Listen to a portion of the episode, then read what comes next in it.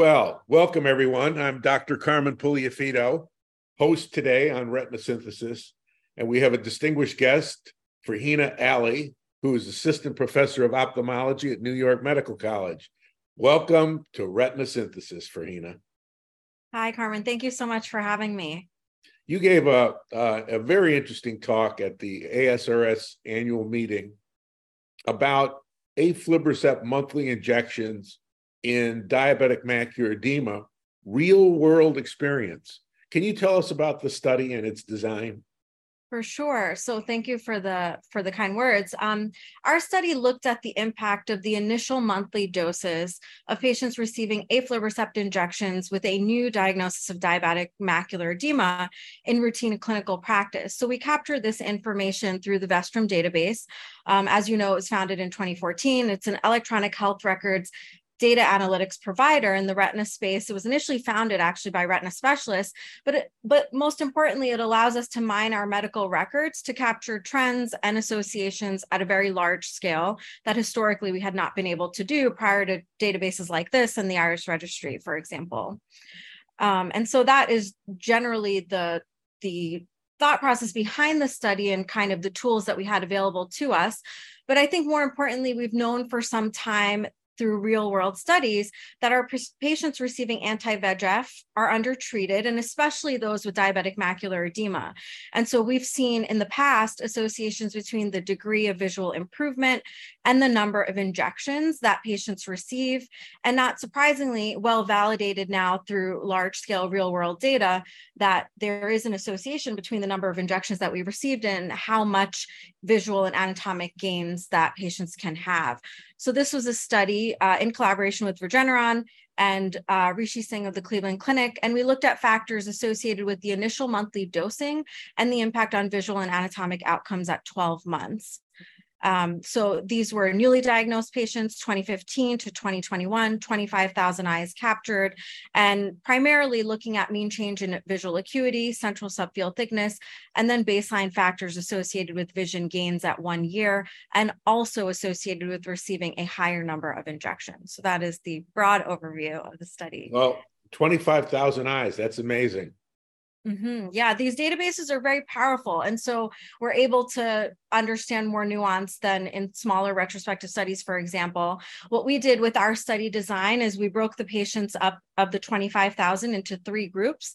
So, group one were those that had received one to two injections, group two, three injections, and group three, at least four, so four or greater, during the 16 week period following their initial first injection with a two week grace period. So, kind of looking at that early, what sometimes is described as, as a loading period, uh, low, uh, particularly with respect to clinical trial design.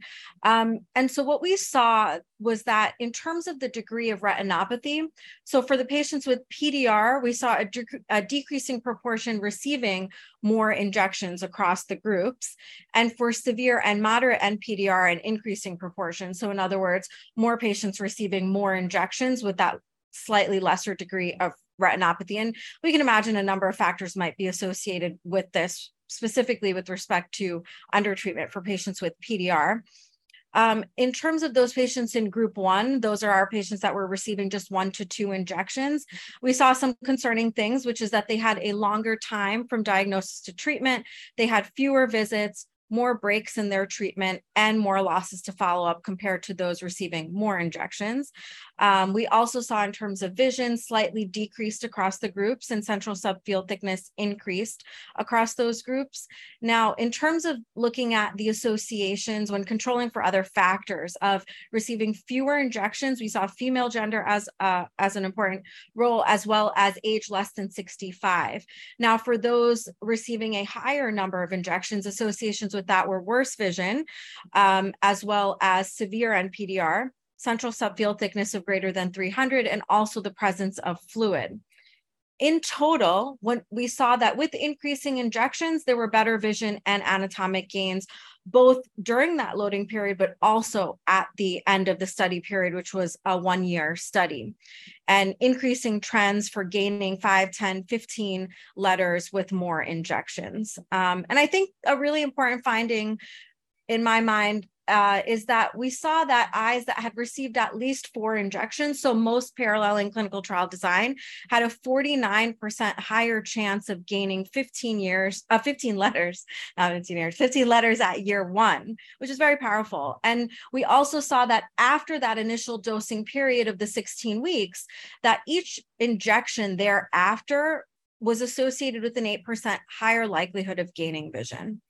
So, in my opinion, a lot of this work really kind of validates what we might think in clinical practice that okay if we treat more patients do better but it's important to be able to validate that at a larger level with data. Um, but also i think if we think about our treatment uh, course more mirroring clinical trial designs patients will do better. And most importantly, now, now we have more treatment options available and we've ironed out a variety of operational issues with delivering anti-VEGF treatments over the course of several years in our clinics. And we're at this sweet spot where there's potential new medications on the horizon, but we also have the opportunity to understand the true potential of medications that we have and what gains specifically we, we may be leaving on the table with under treatment. The diabetic retinopathy network mm-hmm. model really recommends about seven injections a, a year. Uh, do you have a sense of what percentage of patients had that number of injections?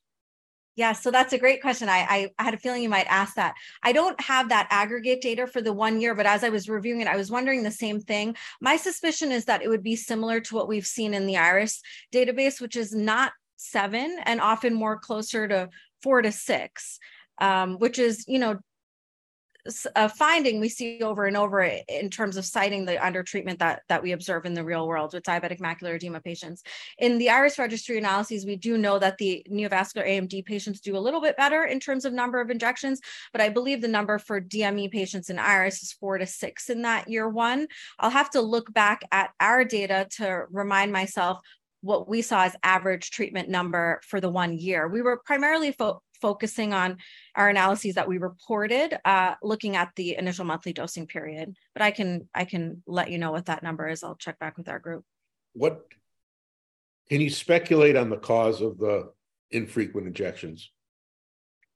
Yeah, I think um, we've long thought about what this may be related to, and a variety of a, a variety of things can be at play. Um, you know, so first of all, our diabetic macular edema patients tend to be younger; they're often working age, and that can limit their ability to come in very regularly for injections every month, or even uh, you know anywhere from four to eight week intervals. Um, so that's a factor. Multiple comorbidities particularly if they have up to severe degrees of retinopathy, there are likely may be other things going on in their bodies for sure.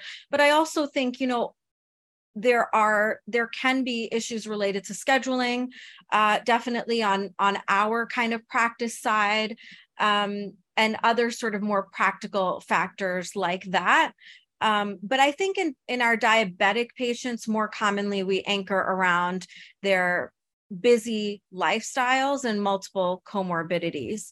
Um, and that's why you know the hope is we have we have we you know we now have treatments that last a bit longer and in the future we may have treatments that last even much longer than what we have now. And i think that really will help these patients that um, you know are not so well able to kind of manage all the multiple medical problems that they have.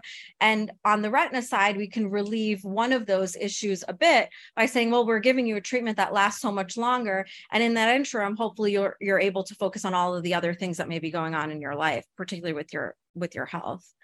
Well, it's um, an interesting approach to understanding why increasing durability and decreased treatment burden is of tremendous practical importance. Definitely definitely. And i th- and you know i'm i'm hopeful for treatments that are in the pipeline that may give us more time and also allow us to study to you know to to study their long-term effects in the real world as well. Do you want to speculate about aflibercept 8 milligrams and faricimab in the new world of diabetic macular edema for sure. So faricimab is, you know, commercially available since January of 2022. So we have over, you know, you know, getting it in our hands and all of that. We have over a year of information on that. And there's been real world studies like the Truckee study, the FARETINA AMD and DME studies, which use the IRIS uh, database, which I've spent some time working on. And what we what we've seen already so far with faricimab is that providers have felt comfortable based on, I think, the clinical trial data to switch their patients, probably their more refractory patients, to faricimab and extending their dosing interval sort of very quickly. So, in other words, we've seen that most of the patients that were initially receiving faricimab were not treatment naive. They had received prior treatments. Most oftenly, they had been switched from aflibercept. And within one to two injections, providers were extending their intervals six weeks or greater. Um, so that that gives you a sense for the degree of confidence in the product based on the clinical trial results the safety profile which is of course very important and the comfort with with administering the drug in that respect. Now in terms of high dose Eylea we don't yet have that in our hands for sure but the clinical trial data has been very promising in terms of durability. Most recently at the ASRS meeting we saw um, you know percentage impressive percentage of patients with treatment intervals of q20 and even q24 weeks.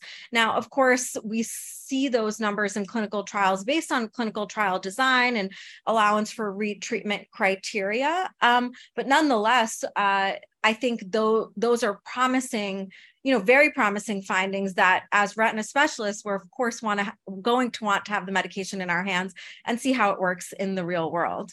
So I think that we're, you know, with the rollout of these drugs, we're also, you know, in, in a time period in which we have access to, the, to these databases. So the FARETINA AMD and DME studies, we looked at the first nine months of patients getting this drug, which we weren't really able to do at such a large scale when we had our prior treatments. So we're going to learn a lot very quickly uh, with the high dose aflibercept too, I'll imagine. Intensive treatment is important.